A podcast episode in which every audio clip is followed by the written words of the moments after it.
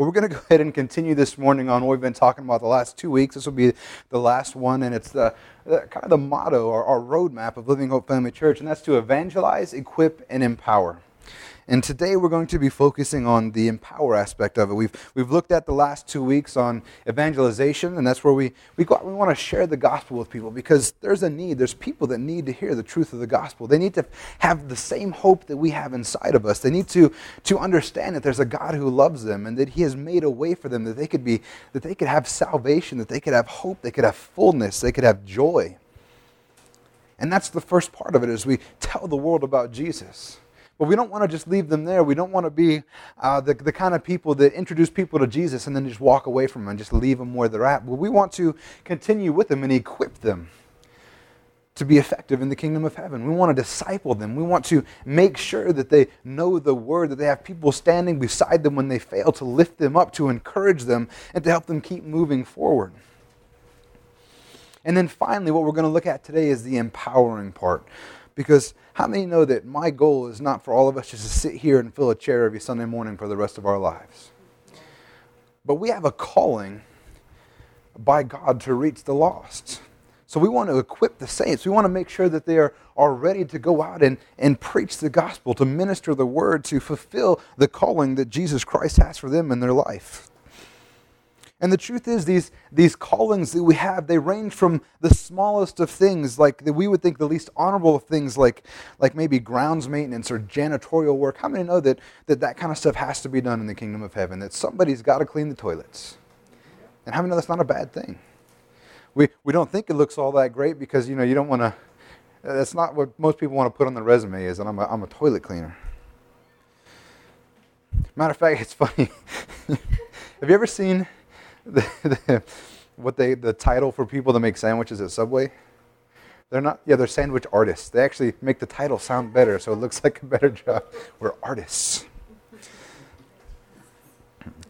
But then there's then there's the, all the other end of the spectrum. You know, it's it's the ones that stand out on top. They're the ones that you know that they look like the, the most glorious positions. Like you know, we want to ordain people as pastors from this body. We want to send out and plant new churches. And I tell you what, you know, pastors, that's the one that looks on top. That's like the, that's the that's the job I want. You might not if you ever get to do it, but but the truth is is that sold. Everyone else is like, thank God, somebody volunteered. I, I, would do it if I had to, but I didn't want to. yeah, I've been telling John he's going to be doing this, so he's. God does answer prayers. John, you're off the hook. but the truth is that the, the church of hey, hey Chris, how you doing? Praise God, come on in. but the, the church of Jesus Christ needs all types of people that are willing to serve. How many know that, that the body of Christ needs skilled musicians? They need people that can sing. We need people that are skilled at teaching our children. We need people that are, that are good at graphics arts and can do website design and technical stuff. We need people that are good at marketing, and we need people that are willing to go out and serve as missionaries in the world. And then when you get into that, that, that goes from everything to, to people that are just willing to dig ditches all the way up to doctors and nurses who will go and work in the mission field. There's so many opportunities for us to serve. But how many know that that it's not a good idea to get involved in that as soon as you get saved. You need to be equipped and built up. And then once you get to that point, once you're there, once you're ready, once we've worked with people, we want to empower people to fulfill their calling in the ministry. There's so many ways to serve the Lord, and we want to make sure that people have the opportunity to do so, as well as the equipping and preparation to do so as well. So let's go ahead and start looking at some scriptures today. In 1 Corinthians 12, 14 through 20, it says, For the body does not consist of one member, but of many. If the foot should say, Because I am not a hand, I do not belong to the body, that would not make it any less a part of the body. And if the ear should say, Because I am not an eye, I do not belong to the body, that would not make it any less a part of the body. If the whole body were an eye, where would be the sense of hearing? If the whole body were an ear, where would be the sense of smell? But as it is, God arranged the members in the body, each one of them as He chose. If all were a single member, where would the body be? As it is, there are many parts, yet one body. How many know that your body, using this example, is made up of all different kinds of parts? And every one of them are important, and everyone has a role, except maybe the appendix, but that's not what we're talking about today. But every part of your body serves a purpose and it has a role, and it's, and it's needed for your body to function correctly. And like he's talking about here, there, there are many kind of the, the, top shelf parts that we would think of. Like we think, man, if it would be very difficult to live without your eyes, you can't see. There's many people who do it, and they'll tell you it's, it's, it's not the easiest thing in the world. And if you didn't have your legs, that would be that would be a difficult thing to live with. There's these parts of our body that we think are more important than others, but I want you to know that every part of the body is important. I want you to know that if, if you were to lose your big toe, you would have trouble walking. You wouldn't be able to keep your balance. Something as small as that is still important to your body. And the same thing goes in the body of Christ. There are parts of our, of our body that may not seem that important, or they may seem like, oh man, I'm, I'm not really, if I'm not a missionary, I'm not really part of the church of Christ. Or if I'm not a children's worker, then I'm, I'm, I'm not really doing anything. But the truth is that every single part is important. And the truth is, as a servant of God, which is our ultimate. How many know that your ultimate calling, that regardless of the title that you may hold someday, is that you are to be a servant in the kingdom of heaven. That is our ultimate calling, is to be a servant in whatever way that that might present itself. And the truth is, as a servant, being willing to serve means you may operate in many different roles as you grow in the kingdom of heaven. As you go throughout your Christian walk and you spend time in your churches, you might work in a lot of different areas. I know I've, I've gone, as I've been working through and working with Pastor Mike and the other church, I've done everything from cleaning the toilets and putting up chairs and all that stuff to now I'm, I'm pastoring a church. And how many know that pastoring a church, I still got to clean toilets and put up chairs and, and still get to do all those things. Sometimes your calling changes as you grow.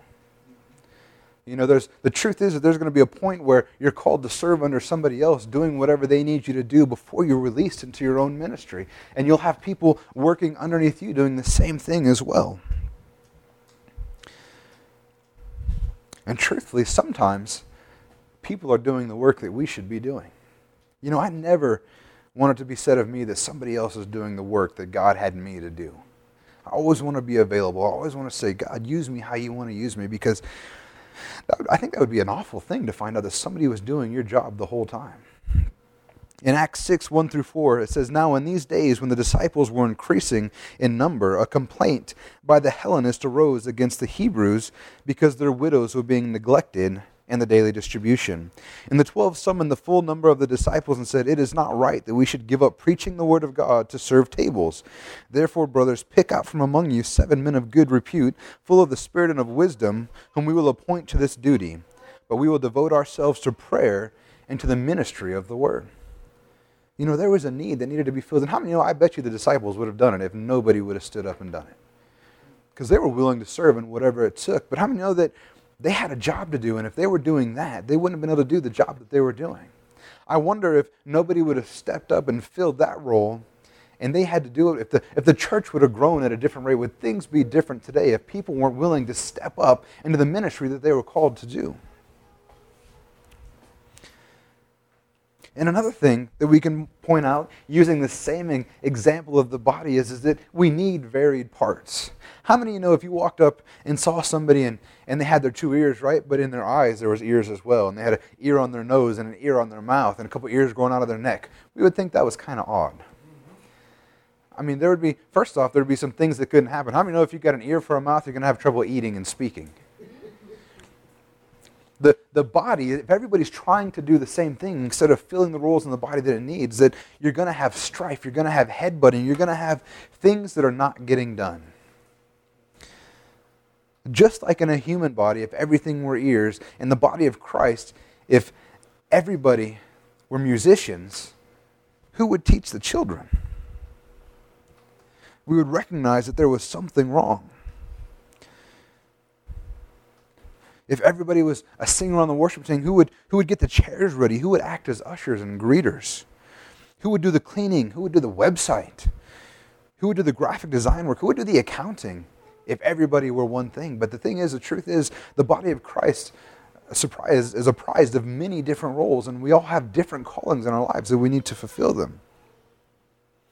And like I said, some of them just don't seem like something you'd want to do. When I used to, my first job that I ever got, I was a dishwasher at JB's down in Sierra Vista. And, uh, you know, it's easy to get a job as a dishwasher because there's no real, real previous requirements. You just got to be in there and be willing to work. And it's, it's, it's not thought of as the best job. It's, you know, it's just smelly. You get wet. You get dirty. You're messing with people's half-eaten food. It's not, on the outside looking in, it's not a great job. And that's why it's the easiest one to get because nobody wants to do it. But the dishwasher, I would say, is still one of the most important roles in the restaurant. Because if the dishwasher stops washing dishes, what is the food going to be served on? What are people going to eat off of? What are the cooks going to cook with? You know, if nobody, if the dishwasher just goes home guess what? Somebody's going to start washing dishes. That job is very important. And the same goes in the body of Christ. There's, there's all these different jobs, you know, and the, the one that I always like to use is the, the person that cleans the toilet because everyone gets a good laugh, and that's the, you know, nobody wants to clean toilets. But the thing is, if you've ever walked into any place, any business, and you walk into the bathrooms and the bathrooms are filthy and nasty, you'll just want to walk right back out. You know, if the bathrooms look like this, a public area, what's the, what's the kitchen look like? You know, what's the, so these, these roles, even the smallest roles, are so incredibly important. In March of 1981, President Reagan was shot by John Hinckley Jr. and was hospitalized for several weeks. Although Reagan was the nation's chief executive, his hospitalization had little impact on the nation's activity. Government continued on. On the other hand, suppose the garbage collectors in this country went on strike, as they did long ago in Philadelphia. That city was not only a literal mess, the pile of decaying trash quickly became a health hazard. A three week nation, nationwide strike would paralyze the country. What seems to be less honorable positions are actually so important that they could shut down a country. And the same is true in the, in the body of Christ. Even though we're many members in the body of Christ, even though we each have a, a role that we need to be empowered to do, we also need to recognize that we are one body as well. We work together. And the truth is that each and every person in this room has an important role to play. And our goal as a church is to equip people so that they can fulfill that role. So we're going to continue on uh, as Paul, uh, Paul, goes on with the same analogy. In 1 Corinthians 12, 21 through 27, he says, The eye cannot say to the hand, I have no need of you, nor again the head to the feet, I have no need of you. On the contrary, the parts of the body that seem to be weaker are indispensable. What we just talked about, right? The dishwashers and the garbage collectors of the world. The, the parts of the body that seem to be weaker are indispensable. And on those parts of the body that we think less honorable, we bestow the greater honor. And on our unpresentable parts are treated with greater modesty, which our more presentable parts do not require. But God has so composed the body, giving greater honor to the part that lacked it, that there be, may be no division in the body but that the members may have the same care for one another. If one member suffers, all suffer together. If one member is honored, all rejoice together. Now you are the body of Christ and individually members of it. Every member of the body relies on another part. Can you imagine if this morning I said, you know what? Children's workers, we don't need them anymore. We would have all of our children in here they'd be restless. It'd be harder for us to, to listen and, and, and hear what's going on. They would be bored because, let's face it, I can barely keep you guys entertained, let alone a bunch of kids. what if I said, you know what, this morning I think we don't need the worship team anymore? You know what, no more worship team. Worship would have been a little bit awkward because we're all just standing here waiting. the truth is, is that every part is needed. What if I said, you know what? I don't think we need anything cleaned anymore. I think it'd be the last time you came in my house if you if you saw what this house. I got three three kids, two teenagers and one going on it quick. if we didn't clean, you guys would be like, er, "See ya."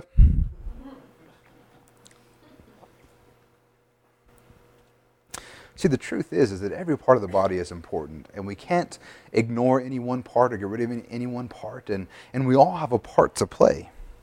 And the truth is that if you're asked to serve in an area that you might not think is good enough for you, might, you might think that maybe I'm, I'm, I'm a little too skilled for this, I'm overqualified. just remember that, that Paul says the parts that we deem less honorable, God has bestowed the greater honor. But then you might say, wait a minute, you asked me to serve there, not God. I know what my calling is. You're the one that asked me to clean the toilet. But you know that God's going to speak to you through other godly men? That's how God's going to speak to you. It's through other godly men. And the truth is that we need to be willing and obedient to serve no matter what. Pastor Andy Elms, he's got those churches in England. Um, the way they do it there is, is, is in his one, even though people have different giftings and calling, he doesn't let anybody work in an area for more than six months. Every six months they rotate, no matter what. Because he doesn't want people to begin to think that they're, you know, this is they're, they're God's gift to the church, when rather we should be servants. But the greatest part about that, no matter what's going on, no matter where you serve, is that we are one body. We are the body of Christ, even though we're individually members of it. And we find here that if one member suffers, we all suffer together. If one member is honored, we all rejoice together. Because of that, no matter where we are serving, when the kingdom of heaven, when the church of Christ is successful, we are all honored with that. We can rejoice together with that. When somebody gets promoted or somebody's being sent out to the mission field or somebody is being sent out to plant a church, all these things, we can rejoice with them, even though it may not be us that's doing the, the going at the time, because we are one body and, and we operate together as one on the subject of it's not my calling, let's take a look at 2 Timothy 4 5. As for you, always be sober minded, endure, endure suffering, suffering, do the work of an evangelist, and fulfill your ministry. This is, this is Paul speaking to Timothy. And the first thing we have to recognize is we see Paul talking to Timothy. Timothy was a pastor that Paul had raised up and sent out. He said, first off, always be sober minded. You know, we have to take this stuff seriously. As a church, we need to take seriously evangelizing, equipping, and empowering people to do the work. And as, as members of the body of Christ, we need to take what God has for us to do seriously as well. We need to be sober minded about it. We also find that, that we need to endure suffering. I don't think anybody in this room can say, I, I like suffering, sign me up. Well, maybe Donna, she wanted to clean the toilets, but that's. that's but Guess it depends on the toilet. but see, Donna, now you got me distracted. I don't know where I was. that was my fault. I'm just kidding. see, that's what happens when you make toilet jokes. You get all messed up. You don't know where you're at. Oh, oh my. So, I mean, you know that, that working in your calling sometimes is going to be tough. You're going to have to endure suffering. Sometimes it's not going to be easy. You know, we've been, uh, when we realized we were called to be pastors, my wife and I, first off, I fought with God for about a year and a half. I didn't want to do it. When I was when I was growing up, I remember specifically telling a friend of mine, his dad was a pastor. You know, I, I said, I really appreciate what your dad does. I, I appreciate that he's a pastor, but I could never do it. God's like, yeah, we'll see. And I, I fought with God for about a year, year and a half. And then finally I said, you know what, God, all right, I'll do it. And my wife fought with God for another year and a half. And then we said, all right, God, we'll do it. And how many, like I was thinking, all right, we fought with God for a year, and I said, I'll do it. I figured I was going to step out the door and have a huge congregation. We'd be ready to go. I mean, no, it didn't work like that. I mean, there was some there was some suffering that had to be endured. We went for a couple years trying to get a Bible study going and couldn't keep anybody coming. It was it was a rough couple years. But the truth is, to fulfill your calling, you're going to endure some sufferings. You're going to have some late nights. You're going to have to get up early. You're going to have to work hard. And that's what Paul's saying is be ready for that. And then he says this, do the work of an evangelist. Timothy was not an evangelist. That was not his calling. Timothy's calling was to be a pastor. But Paul still says, do the work of an evangelist. Sometimes we have to do stuff that's not in our calling. And then finally, he says, fulfill your ministry. If you want to fulfill your ministry, if you want to step out into your calling, as a church, we want to equip you and we want to empower you to do so, to step out under authority to do things the right way. But I'm going to, you got to step out. You got to actually fulfill your ministry. You see, like I said, Paul had introduced Timothy to Jesus Christ. He's the one who evangelized to him. Then he began to train him and equip him, and he served underneath him for, for many years, and then he sent him out to fulfill his ministry. He says, It's going to take work. You're going to have to focus. It might even hurt a little bit. It might mean you're going to have to do things that you're not necessarily called to do. It's like me personally, I'm not called to be a worship leader. It's not my calling. I'll do it because I have to. But that's not my calling, and I'm not terribly great at it, but I will get up here every Sunday morning and do it if I have to. I'm willing to do what has to be done. And the same is going to be true in, in your ministry as you step out, as you grow and work. There's going to be some things that you have to do that you might not want to do, or you may not be good or gifted at, or it may not be your calling, but we have to do them. But then finally, it's, it's, it, it depends on you being willing to step out. There's nobody that can do that for you. No matter how much training and equipping and, and empowering that is done, you still have to make that decision. So, the first step that we have to look at in getting ready to step out into our calling, to be empowered to operate in our ministry, is we can find in Luke 16 12. It says, If you have not been faithful in that which is another's, who will give you that which is your own? The first step into stepping out into your own ministry is serving faithfully in another's. If you want to have your own field, you need to serve faithfully in another man's field. Once again, using my life as an example, I had to serve. I served under Pastor Mike in the church in Tucson for how long were we down there? T- Ten years before I was able to step out into my own ministry. Even though many years before that, I felt that there was a calling of God on my life.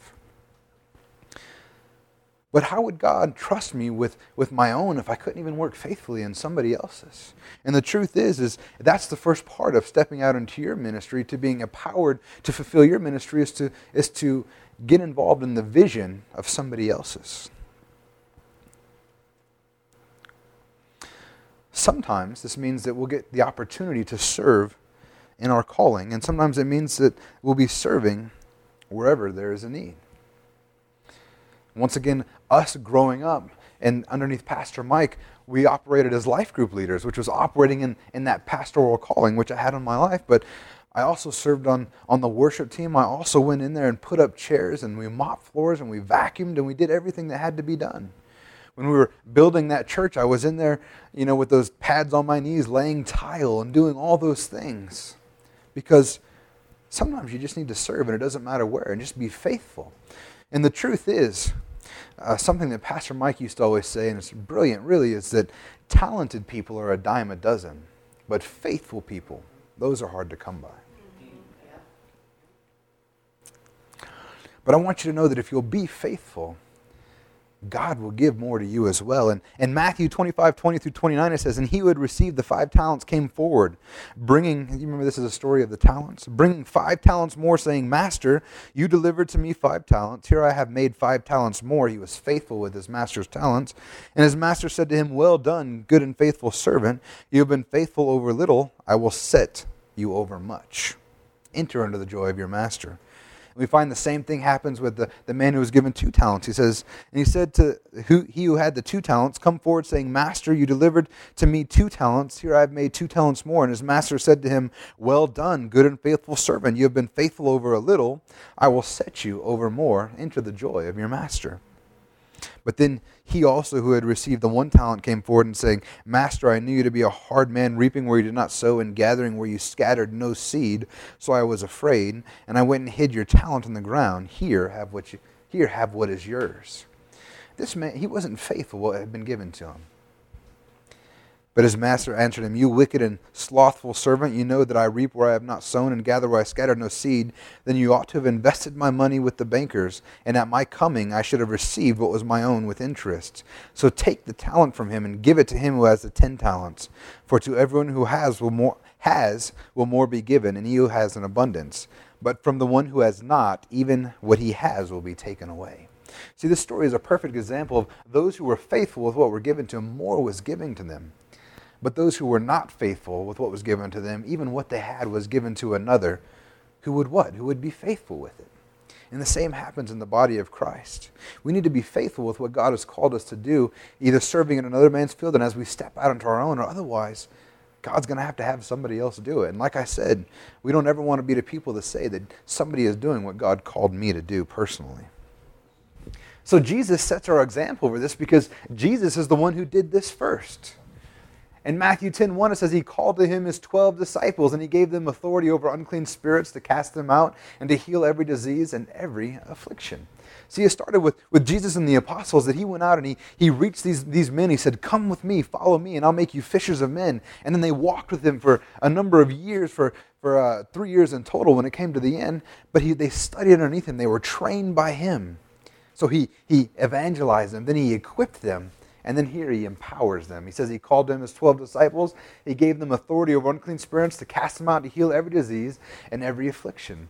He trained them, and then he sent them out into their calling, into their ministry. and the truth is, this is the same calling that each and every one of us has been given. Now, many people would, would argue that, uh, no, this was, this was for the apostles, not for us.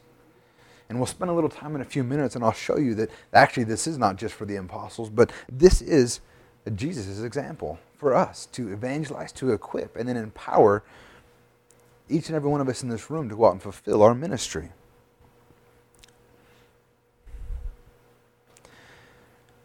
We want to follow in the example of Jesus as well. The truth is that there's people in this room that are preachers and teachers and pastors and evangelists.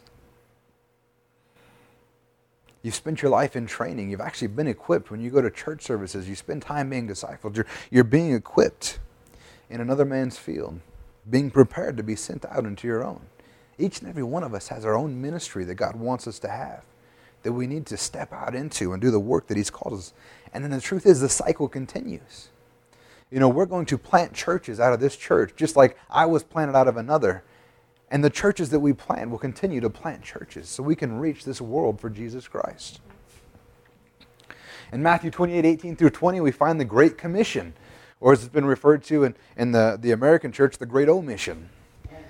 And Jesus came and said to them, Matthew 28 18, and Jesus came and said to them, All authority in heaven and on earth has been given to me. Go therefore and make disciples of all nations, baptizing them in the name of the Father, and of the Son, and of the Holy Spirit, teaching them to observe all that I have commanded you. And behold, I am with you always to the end of the age. This is our calling, each and every one of us in this room. We are called to preach the gospel. We're called to make disciples, not converts, but disciples. And we're to teach and equip them. And like I said, this calling, the last two scriptures we looked at, wasn't just for the disciples. Many people would argue that no, Jesus was speaking specifically the disciples. This isn't for us today, this is for them, for them back then. But if we look at just a couple examples in scriptures, is, is Stephen and Philip the evangelist. Not Philip the apostle, but Philip the evangelist. In Acts 6, 1 through 6, we read the story of the, uh, we talked about a little bit earlier, the widows that, that uh, weren't being fed, so those men were raised up to feed the widows. It says, In these days, in Acts 6, 1 through 6, it says, Now in these days when the disciples were increasing in number, a complaint by the Hellenists arose against the Hebrews because their widows were being neglected in the daily distribution. And that's when they continue to go on and say that, well, that's, it's not good for us to do the waiting of tables. Let's, let's bring some men up to be rose up.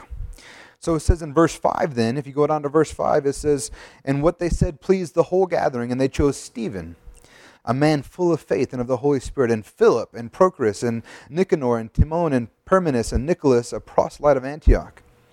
These they set before the apostles, and they prayed and laid their hands on them. Now, a couple of the names I want to point out is Stephen and Philip the evangelist. Because they started serving in another man's field. They started waiting tables, feeding, getting food to the widows that were being neglected. In Acts 6, chapter 8, it says, And Stephen, full of grace and power, was doing great wonders and signs among the people. How many know Stephen wasn't an apostle, but he was fulfilling these very things here? And then the verse before, he had authority over unclean spirits. He was doing great miracles and healing diseases and afflictions. He was doing all these great things. It says that he was doing great wonders and signs among the people. Stephen wasn't an apostle, but he still was doing these things that Jesus had commanded. And what about Philip? In Acts 8 5 through 7, it says Philip went down to the city of Samaria and proclaimed to them the Christ. He was out there preaching the gospel. And it says, in the crowds with one accord paid attention to what was being said by Philip when they heard him, and they saw signs that he did. For unclean spirits crying out with a loud voice came out of many who had them, and many who were paralyzed or lame were healed. How many of you would agree that that description is exactly what is talked about in this verse here, preaching the gospel, and this one here, casting out unclean spirits? But Philip was not an apostle. Matter of fact, we find out in Acts 21 8, this is what they refer to him. On the next day, we departed and came to Caesarea, and we entered the house of Philip, the evangelist. I want you to know that this, these commandments were not just for the apostles, but they were for each and every one of us. And our goal as a church is to raise people up and equip them so that we can fulfill the Great Commission. We want people to know about Jesus, to give them the same opportunity that we have to be made brand new, to be forgiven, to be loved, to be made whole.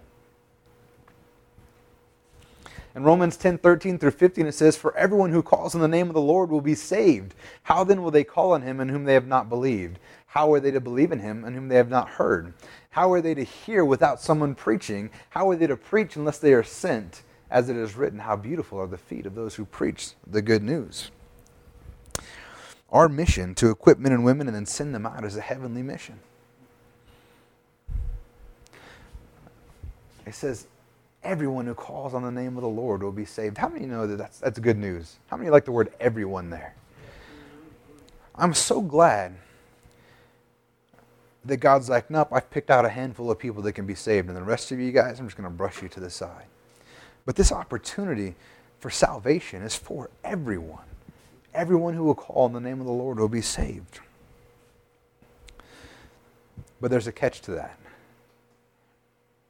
And he goes on to explain it. The catch is, is that, well, how will they call on them if they've not believed? And how will they believe in someone whom they've never heard of? And how are they to hear about someone without someone preaching? And how is someone going to preach unless they are sent? This is our responsibility to make sure that people have the opportunity to hear the gospel, to hear the word of God. And I thank God that just by doing so, you are beautiful. Because it says, How beautiful are the feet of those who preach the good news. This is our calling in life. In 2 Timothy 2 1 through 5, it says, You then, my child, be strengthened by the grace that is in Christ Jesus, and what you have heard from me in the presence of many witnesses, and trust to faithful men who will be able to teach others also. Starting to see a pattern. Equipping faithful men, sending them out. It says, What you have heard from me in the presence of many witnesses, and trust to faithful men who will be able to teach others also. Share in suffering as a good soldier of Christ. No soldier gets entangled in civilian pursuits, since his aim is to please the one who enlisted him. An athlete is not crowned unless he competes according to the rules. And then Titus, Titus is another one of, of the men that was raised up underneath Paul, who was a pastor as well. This is what Paul says to Titus. This is why I left you in Crete, so that you might put what remained into order and appoint elders in every town as I directed you. Titus and Timothy were instructed to raise men up and send them out, empowering them to fulfill their ministry in the gospel as well.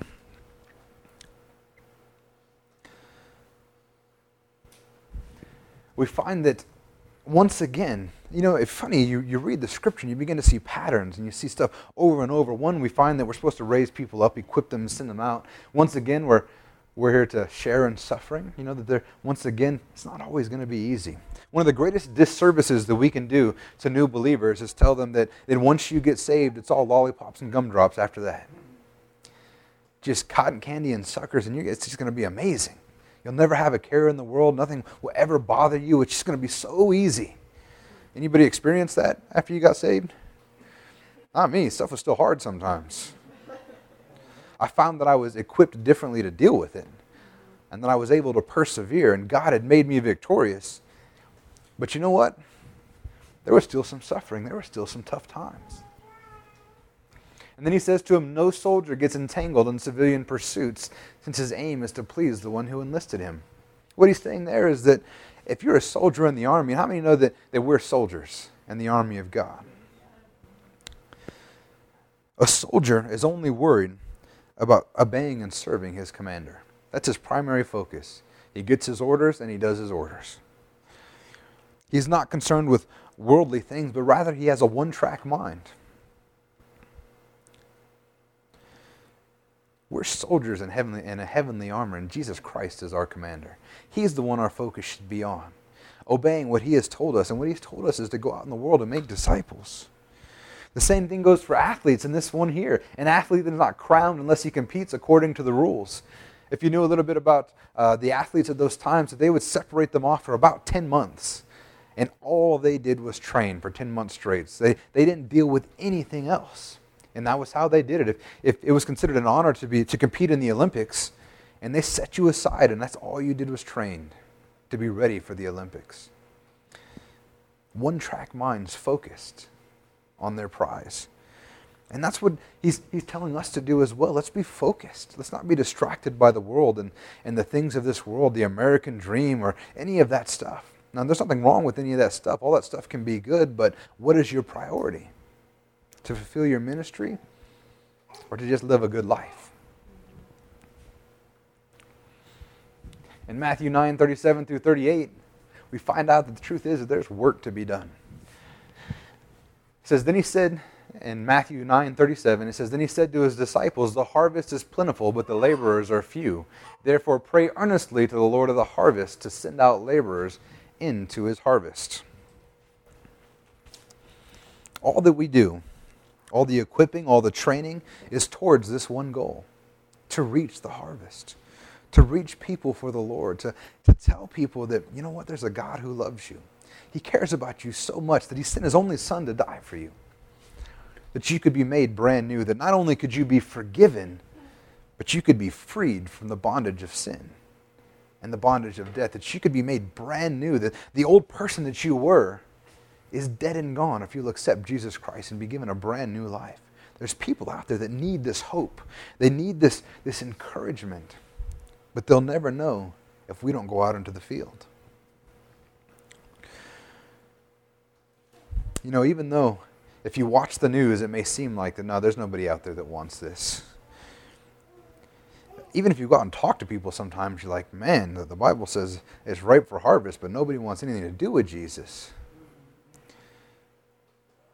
But the truth is, is that people really are hungry for something. They have a hole that they don't know how to fill. They're looking everywhere for it to be filled up, but they don't know.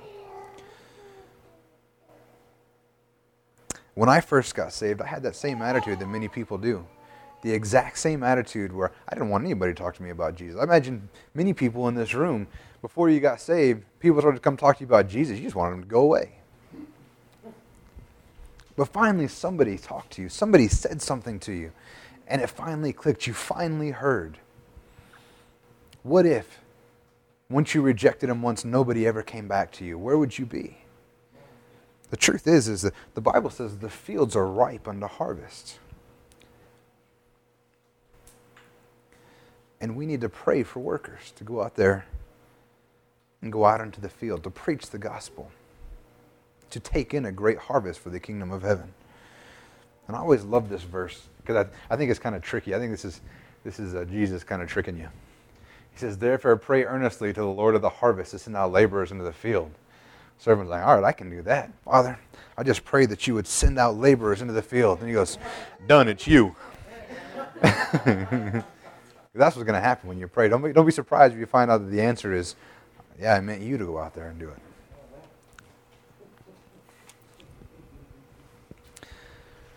But I want you to know that as we go out into the field, that we're not going out unprepared. Not only are we going to be equipped in this body and, and worked together and be discipled and be ready in season and out of season, but I also want you to know that you have heavenly power as well. In Acts 1 through 8, it says, But you will receive power when the Holy Spirit has come upon you, and you will be my witness in Jerusalem and all Judea, Samaria, and to the end of the earth. We are empowered to be witnesses by the Holy Spirit. Don't be worried about what to say because the Holy Spirit will give you words to say to touch people's lives. You'll find that when you're out there ministering to people, you'll have scriptures pop into your mind. You're like, I don't even remember. I don't even remember. hey, got distracted by a baby. Sorry, he's smiling at me. but you don't be surprised if you find that you, I don't even remember reading this scripture, and it comes to your head, and it's just the, the right one to touch somebody's life. The Holy Spirit will give you boldness if you'll ask for it. He'll give you strength to go forward. We don't fight And we find that we don't fight against flesh and blood. In Ephesians 6:12 it says for we do not wrestle against flesh and blood but against the rulers against the authorities against the cosmic powers of this present darkness against the spiritual forces of all evil in the heavenly places. You know when we're going out there and people are rejecting us, rejecting Christ, it's not the people that, that, that's the problem, but it's the, the, the, the powers and principles, the, the authorities of this, this earth right now, the, what it just talked about the cosmic powers of the present darkness, the spiritual forces. This is the stuff that we're dealing with, and we're not fighting uh, a physical war, so we don't have physical weapons, but rather we're fighting a spiritual war. And the Holy Spirit is our spiritual weapon who gives us the power to combat it, to finally break through those walls and make an impact in people's lives. We're called to be witnesses to this world, to tell them about Jesus. And like I said, the goal of this body is to disciple people, to train them, to equip them that they can be effective in reaching people for the Lord Jesus Christ. And the last scripture that we are going to look at today is Philemon 1 6. And it says, And I pray that the sharing of your faith may become effective for the full knowledge of every good thing that is in us for the sake of Christ. Paul says, I pray that the sharing of your faith may become effective. You know what? That's the same thing that I pray for us. I pray that the sharing of our faith would be effective. I pray that when you go and you meet somebody in the grocery store and you feel like God says, you know what? Speak to them. Tell them that I love them or find out what's going on. I pray that the sharing of your faith at that, that moment would be effective.